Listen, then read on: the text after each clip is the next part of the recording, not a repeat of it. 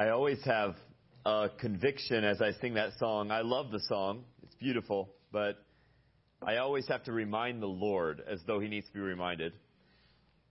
This is just a prayer. It's uh, it's not my life. Um, and I don't say that in a sense of I don't want it to be my life. I do. I want to be able to sing with a holy, pure heart, all to Jesus I surrender. And then there's something, and again, this is not me like critiquing a song because I, I do love the song. But I, I'm not sure, is it all to Jesus I surrender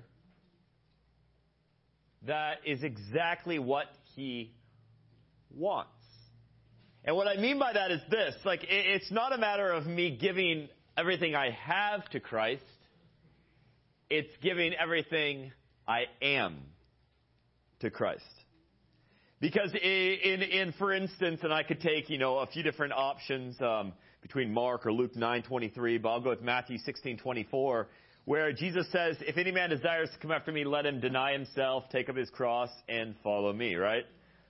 And that second part of denying self, it doesn't say self-denial, because self-denial is as a swimmer, David's a swimmer too, and and uh, time when we're when we're when we're swimming, when we're in season, what do we do? Well, we we go to bed earlier if we're smart, because we wake up way before other athletes usually.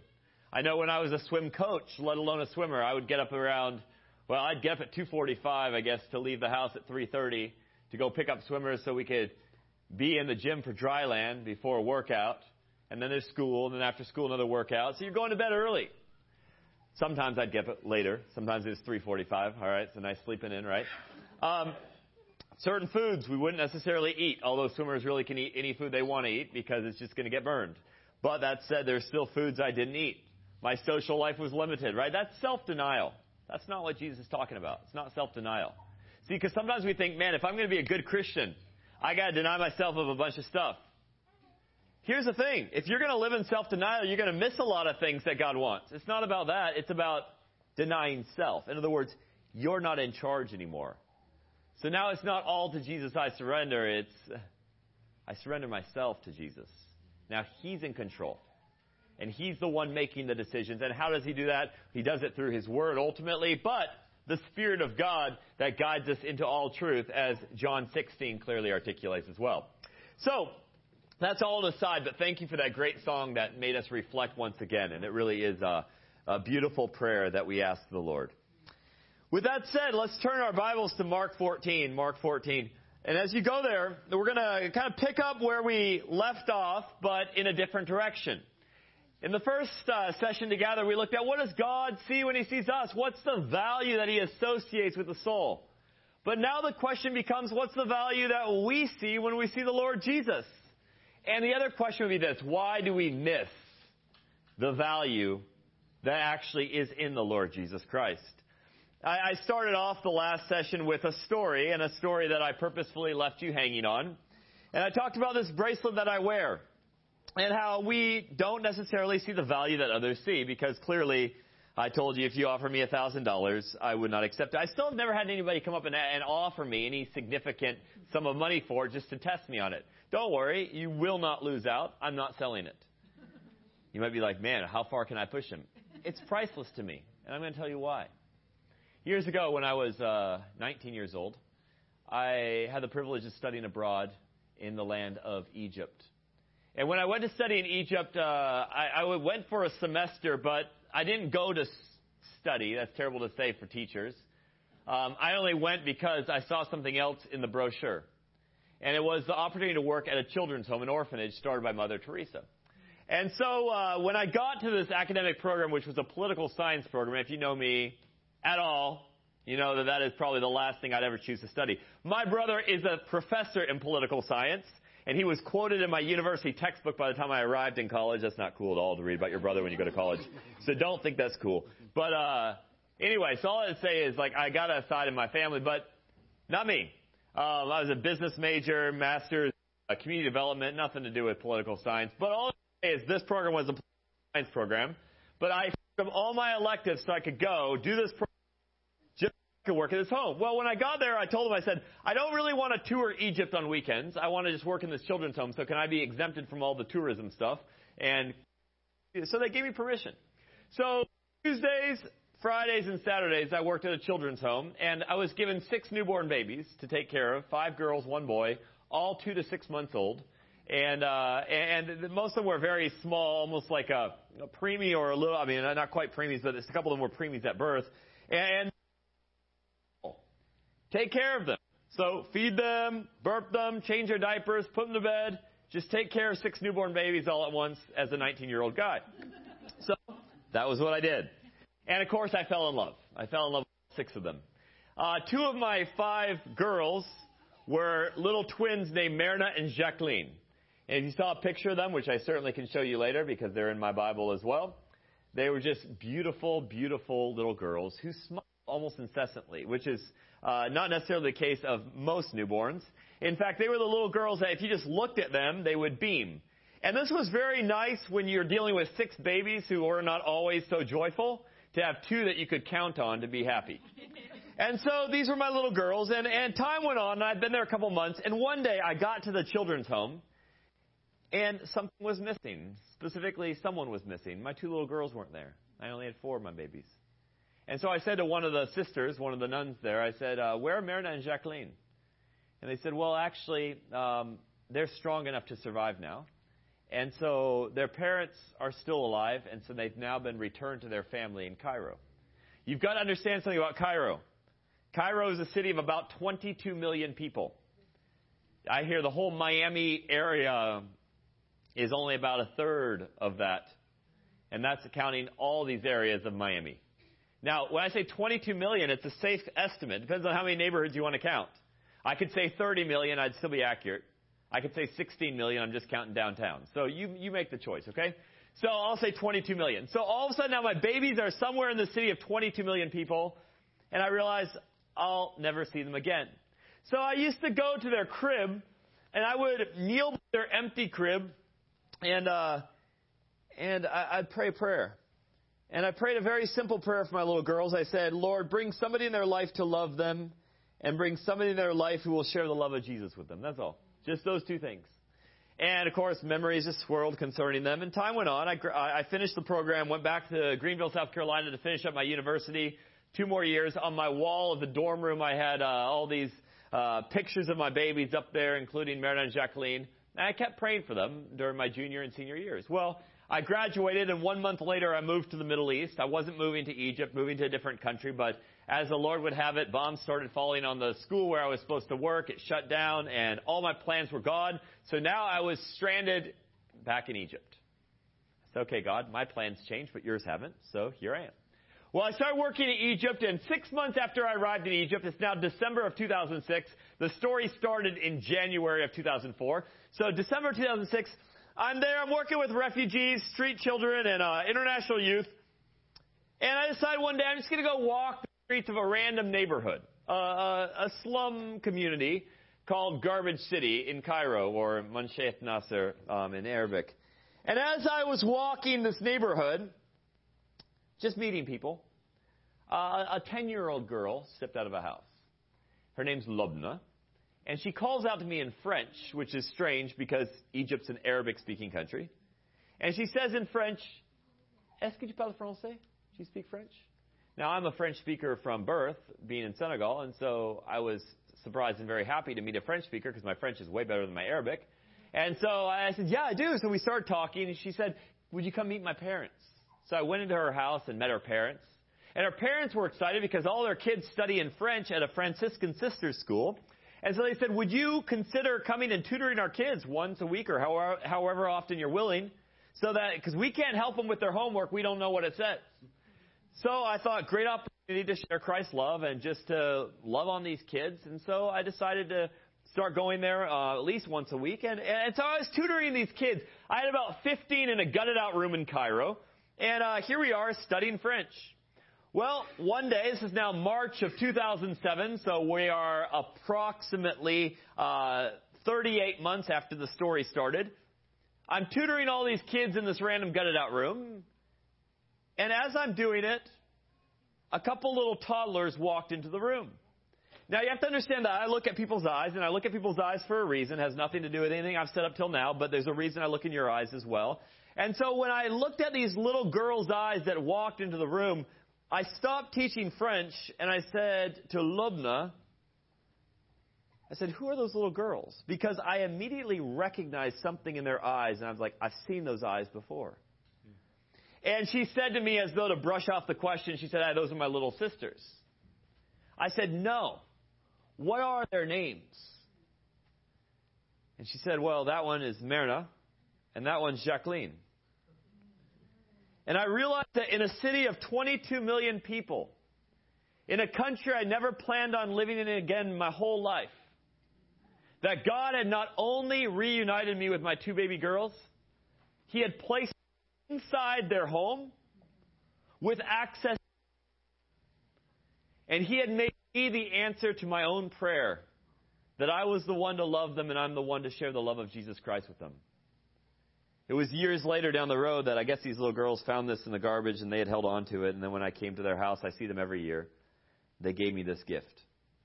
And so this is a, a gift I have for my little girls that live in a slum in Cairo. And so it's got a value to me that that's priceless. But that's because when I look at it, I think of them. And I just wonder what value do we miss in the Lord Jesus Christ? Because we don't see what's actually there. We just see a fragment of what's there. And what I want us to look at in this story now is a woman who saw what the rest of the world missed at this point. And because of it, what she did, Jesus says, will be a memorial to her until I believe he comes again and even throughout eternity. And I believe that we can live that same life today, but we have to see what everyone else is missing. So let's pray and ask God to open up our hearts and minds, and then we'll go to the Word of God. Father in heaven, as we come to your Word, we acknowledge that without you, we can do nothing can't see what we need to see. And so I open up our hearts, open up our minds, teach us, but more than just teach us, Lord, uh, give us a love for your Son. You say love comes from you. And that we can't love except it comes from you. And so, Lord, we're asking, please fill us with your love that we might love you as we ought. And if we love you as we ought, we'll love others as we should. So, Father, do in us what you need to do to make us look more like Jesus Christ. I pray this to his glory and in his name. Amen. Mark chapter 14, and I'd like to begin reading in verse 3, and we'll go down to verse 9 to begin with. It says, Well, Jesus, he, was at Bethany in the house of Simon the leper. As he was reclining at table, a woman came with an alabaster flask of ointment of pure nard, very costly and she broke the flask and poured it over his head. There were some who said to themselves indignantly, Why was this ointment wasted like that? For this ointment could have been sold for more than 300 denarii and given to the poor. And they scolded her. But Jesus said, Leave her alone. Why do you trouble her? She has done a beautiful thing to me, and whenever you want, you can do good for them but you will not always have me. She has done what she could. She has anointed my body beforehand for burial. And truly I say to you, wherever the gospel is proclaimed in the whole world, what she has done will be told in memory of her. And this is the word of the Lord. This story has so much, but we're just going to pull out a few things. As officially, I have 23 minutes, but I think by grace, I'll take 30. Three things. The first thing I want you to see, and the first thing that we need to ask ourselves in regards to Jesus Christ is this. Notice she gives her best to Christ. When I say she gives her best to Christ, there's a few things about this best that she's about to give that I want us to take note of. One of the first things I, I see is this. It says, when he was reclining at table, the woman comes with the alabaster flask, right? And what does she do? She breaks this flask. Now, that tells me something about her planning. When she gave her best, the first thing about her best is she planned to give her best. Like, in other words, she didn't just somehow come and randomly say, What can I give him? Like, you don't carry a, a, a, a flask of pure nard around everywhere you go. It's like there's a plan to give it. And so I want you to see that if you're going to give God your best in life, you know where I'm going with this. You've got a plan to. It won't happen by accident. If you want to give him your skills, if you want to give him your education, if you want to give him your relationships, if you want to give him your assets, if you want to give him your heart, it will not happen by accident. Anyone who has ever had their life used up for the Lord Jesus Christ did not haphazardly have their life used up for the Lord Jesus Christ. They gave their life to Jesus Christ. Are you planning to give your best for Him? Are you planning to give your children for Him? There's a great song by uh, Keith Green. And if you've ever listened to Keith Green, either love him or hate him because every song is conviction central. He has a great song called I Pledge My Head to Heaven for the Gospel. If you haven't heard it, go look it up later. I pledge my head to heaven. The second verse is I pledge my wife to heaven for the gospel. And the third verse says, I pledge my son to heaven for the gospel. I think a lot of us would rather our children become millionaires and live next door to us than go to Syria and die preaching the gospel and see souls saved that would have never heard. I'm not a dad yet in a physical sense, although I feel like I have thousands of children. I would rather Marina and Jacqueline be violently killed one day for the sake of the gospel of Jesus Christ because they love him so dearly than to become lawyers, doctors, presidents, and have barely a care of their soul. You might say, Nathan, that sounds wrong. I don't care if it sounds wrong. Is it wrong? I want lives lived for eternity. If God ever chooses to give me kids, I've already started praying a prayer don't give me a kid unless my kid's life will be used up for the gospel. Lord, if you're going to entrust something to me, it better be something I give right back to you. I'm engaged to be married as of like a month. You know what I you know you know what I told the girl before the girl you say she has a name yet, but right now let's just refer to her as the girl. Um, you know what I told her before proposing? I said, please know that we can't even think about marriage if you're not willing to be a widow early in our marriage. Because my first call is to follow Jesus Christ. I love you but I will always love Jesus Christ more than you. And because of that, hopefully I can love you as I ought. But it's a planned thing. Because my will, my flesh doesn't say that. The Spirit of God says that. Because the days will come when I don't want to. And that's when the question is who's controlling me? Me? or the one to whom I'm surrendered all. All of myself. And that's not me, guys. Don't look at me like, oh, wow, you've done that. No, no. It's a daily thing. Luke 9:23, right? That verse I quoted from Matthew. He adds the word daily. Take up your cross daily. Tomorrow, I could lose perspective. I have to again surrender to the Word of God. So notice the first thing she does here is she gives her best, but this best is a planned gift. She, it's, it's not like, oh, oh, oh yeah, let's, let's see what happens. So with the plan, but then there's something else. We see that it's pricey.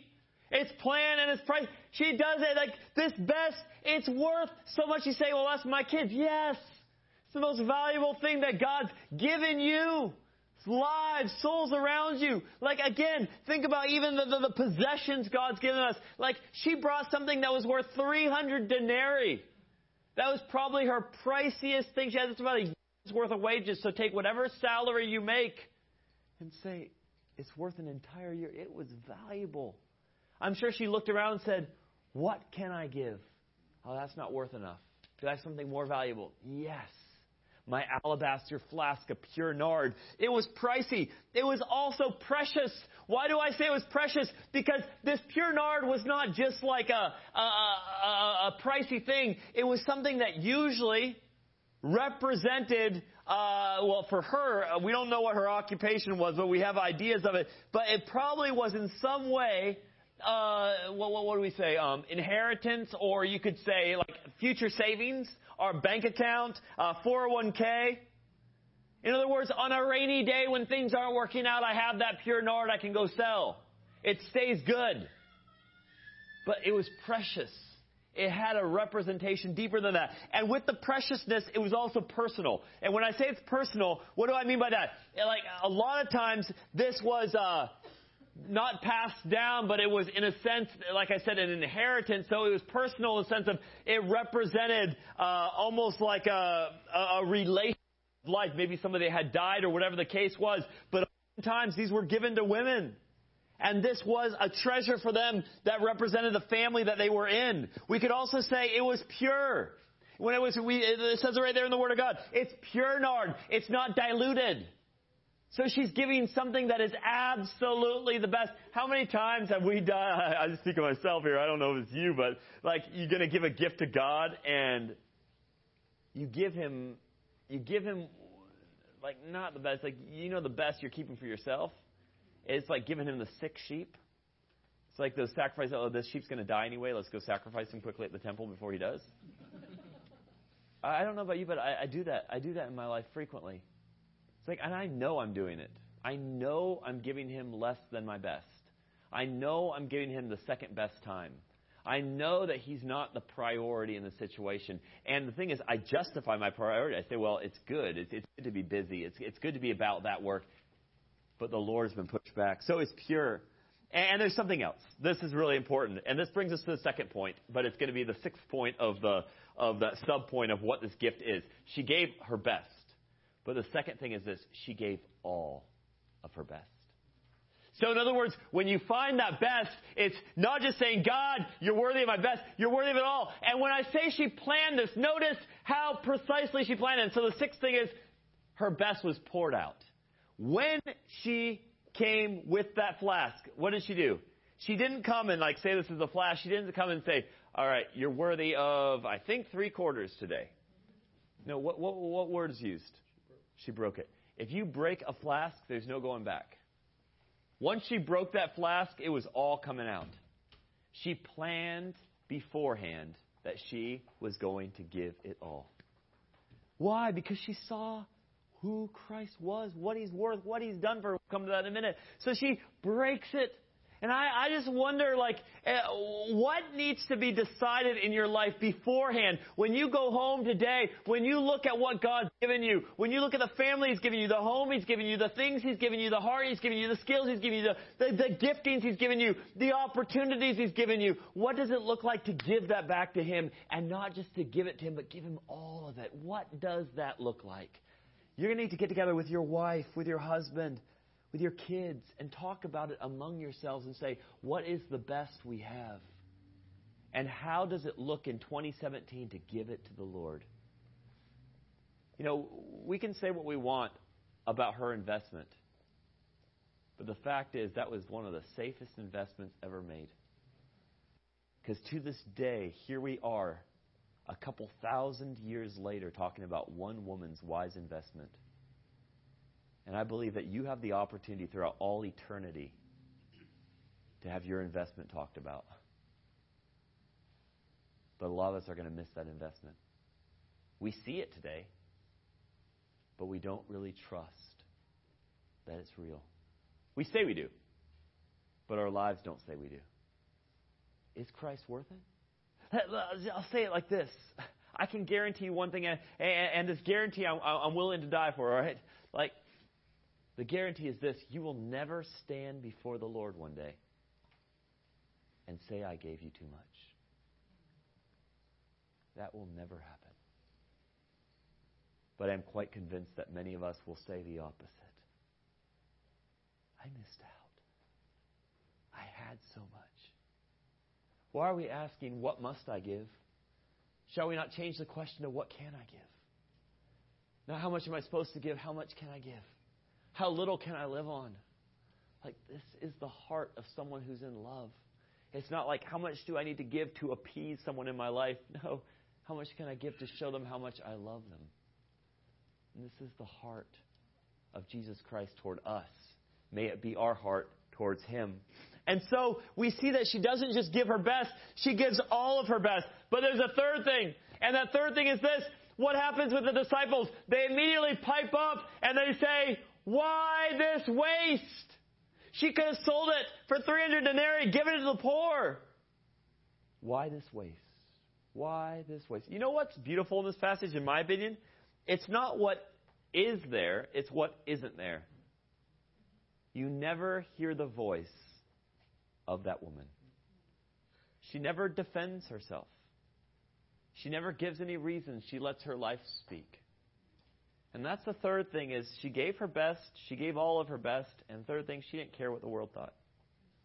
If you care what the world thinks, the first two probably won't happen. And when they say why this waste, let me say something, and I'll try to say it articulately so that we can uh, just kind of process it. All right. If the world is not looking at you and saying you're wasting your life, you're probably wasting your life. I'll say it again, okay? If the world's not looking at you and saying you're wasting your life in some way, I don't mean in every way. I just mean in some regard. If they're not looking at you and saying you're wasting your life, because they weren't saying that about everything in her life, they said she wasted that. So I'm not saying everything you're doing, they're going to say you're wasting your life. Just in your best. If the world's not looking at you and saying you're wasting your life, you probably are wasting your life. Because worship in action will look like waste to the world. And this is an opportunity. This is not a punishment. We get to. I mean, isn't it beautiful that everything we have is from the Lord, right? We move, we breathe in Him. Without Him, I have no life. Without Him, I'm not up here. I've got no voice. He can take my voice away the very next second if He wants. He can take away every opportunity to ever share His word. I have nothing apart from Him, and I am not ignorant to that. Nothing. I can't, I can't read the Word of God, let alone understand the Word of God, let alone talk about the Word of God, let alone obey the Word of God, if it weren't for Him. And then for some reason, He gives you what He gives you, and it's hard to give it back. It's His. But He allows us to choose. Will we show him we love him with what he's already given us? And so we see this, this woman not care what the world thinks of her. But then pause. Just click pause on this whole thing. And I want to ask a simple question why? Why does this woman do all this? Well, let me tell the story from a different angle. There was someone else who gave his best. For God so loved the world that he gave his only begotten Son, his best. He gave his best for us. But did he only give his best for us? No. When he sent his son into the world, what did his son do? His son went all the way to the cross of Calvary. And on the cross of Calvary, he did not just give his life but he gave more than just that. He drank the cup of God's wrath so we never have to experience separation from God like we talked about a little earlier. Like again, God didn't just give us his best, he gave us all of his best. But then Isaiah 53, what does it tell us about Christ when he was on the cross? He was as a lamb led to the slaughter, and as a sheep before its shears is dumb. What's the next line? So he opened not his mouth. I don't know about you, but when I read Luke 23 and I hear those insults from the cross, and I, especially the one, if you are the Son of God, come down from the cross. I don't know about you, but there's something inside me that boils, just like, just do it. And then I realized if he had done it, I wouldn't have a Savior. He stayed on the cross because of me. See, he didn't answer the world's critics because he loved me and he loves you. You're his coin. You're who He came to redeem. And because of this truth, we have a wonderful Savior. And because of this truth, we now have the opportunity to, to tell Him we love Him through our life. But He opened not His mouth. But that's not the end of the story. You see, there's something that I'm skipping in all of this, and we'll come to that in just a minute. We haven't even read that part yet. But I want you to see it says what she she has prepared my body beforehand for burial. I find this beautiful because on Sunday morning when Christ rose again, there were a lot of precious, precious women that loved Jesus Christ a lot that went to the tomb early on Sunday morning to prepare Jesus' body for burial, didn't they? They were there. And wow, the men weren't there, but they were there. But you know what? They were a week too late. They never got the privilege to do it. Because Jesus had already told everyone, I'm coming back after three days. There's only one woman in all of eternity, only one, that ever anointed the body of Jesus for burial. Only one. And it's this woman. She's the only one that ever got that privilege because she's the only one that ever saw the precious prize that was before her. And she came and she did something culturally which seemed unacceptable, but she did it out of love. And it says they'll be told as a memorial to her, and that's what we're doing today, not because we're praising her, but we're saying we have that same opportunity today. We have what God's given us. Don't look at what God hasn't given you. Who cares about that? What has He given you? Because that's what He wants. But notice the verses that come right after, and this is where we're closing. Look at the verses that come right after. Verse 10. Then Judas Iscariot, who was one of the twelve, went to the chief priests in order to betray him to them. And when they heard it, they were glad and promised to give him money. And he sought an opportunity to betray him. When I come to this passage with Judas and I read what he did in relation to her, notice everything that she had in the sense for him. Now what's Judas doing? Judas is trying to get as much as he can for Jesus. It's complete opposite. And yet, is it? Because I'll ask myself a question and you can listen in. Nathan, how often do you betray Jesus Christ for far less than 30 pieces of silver? How often the only thing you get, Nathan, is the approval of someone? Or you don't get their sarcastic comment. Or maybe you don't get a threat on your life. Or maybe you don't lose the comfort of your home. Or maybe you don't lose the comfort of job security. Or maybe you don't miss out on a promotion. I don't know. But how many times do we betray Christ for far less than 30 pieces of silver? Sometimes I wonder if we put ourselves into the wrong characters in Scripture. Sure, I would love to be the, the Marys. I would love to be the Mary Magdalens. I would love to be these characters that are praised in Hebrews 11. But sometimes I wonder if I'm far more a Judas Iscariot, taking advantage of Jesus, taking advantage of the Word of God, rather than surrendering altogether to it. See, we have a priceless treasure. In fact, it's a beautiful song that Fanny Crosby wrote, but it was never published. In fact, it was left, I think, at Moody Bible College. There's about, uh, I think, 6,000 hymns of hers she wrote, I think she wrote like 10,000. Um, I think so. I think 6,000 is the right number. Maybe it's 2,000 in this vault. But there was thousands in this vault that were put in Moody Bible College that were never put to song. Okay? And there's a recent one called uh, uh, I Have Found the Priceless tre- Treasure, and it's Jesus Christ my Lord. And it was recorded by Ernie Haase and Signature Sound. Beautiful because uh, they just pulled like 12 out of the vault and had different artists record them. And when I heard that song, I thought of this story. I have found the priceless treasure. And my question is, have we found that priceless treasure? Because when you find the priceless treasure, that's when nothing you give will ever be too much for him. And here's the thing, and this is, as I think about Judas Iscariot, as I think about this woman, I close with the example of one more character from Scripture. You don't need to turn there, but the character is only mentioned three times. And his name is a, a name mentioned in passing. The first time, the first two times he's mentioned, he's mentioned as Paul's co-laborer.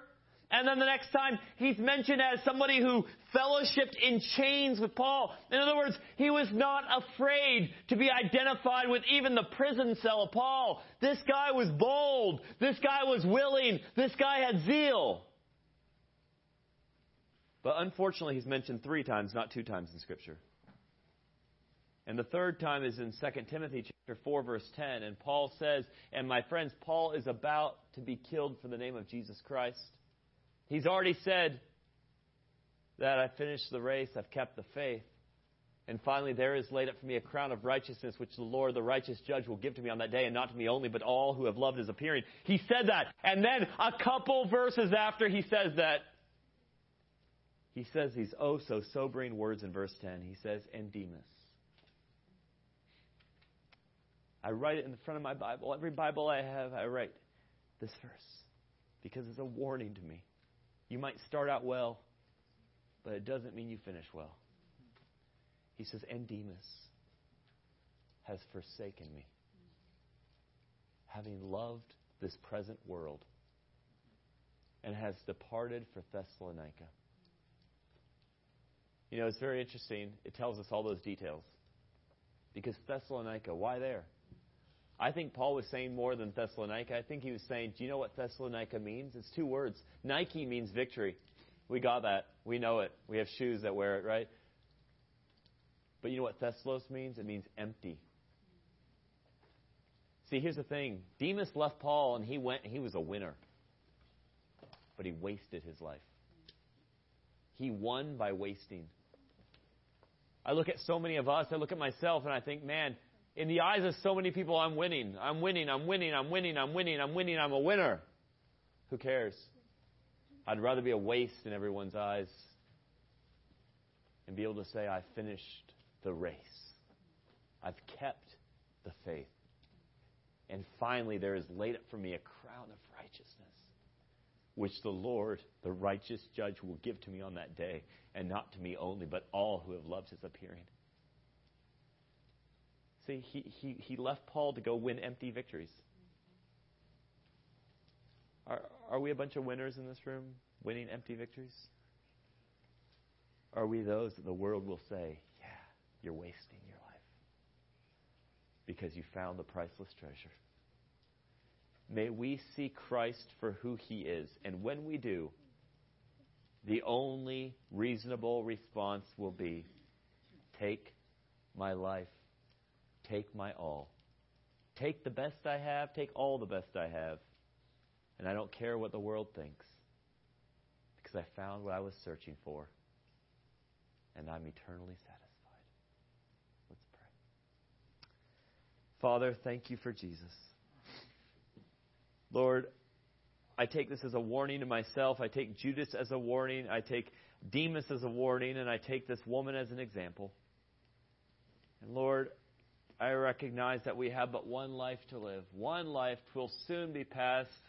Only what's done for Christ will last.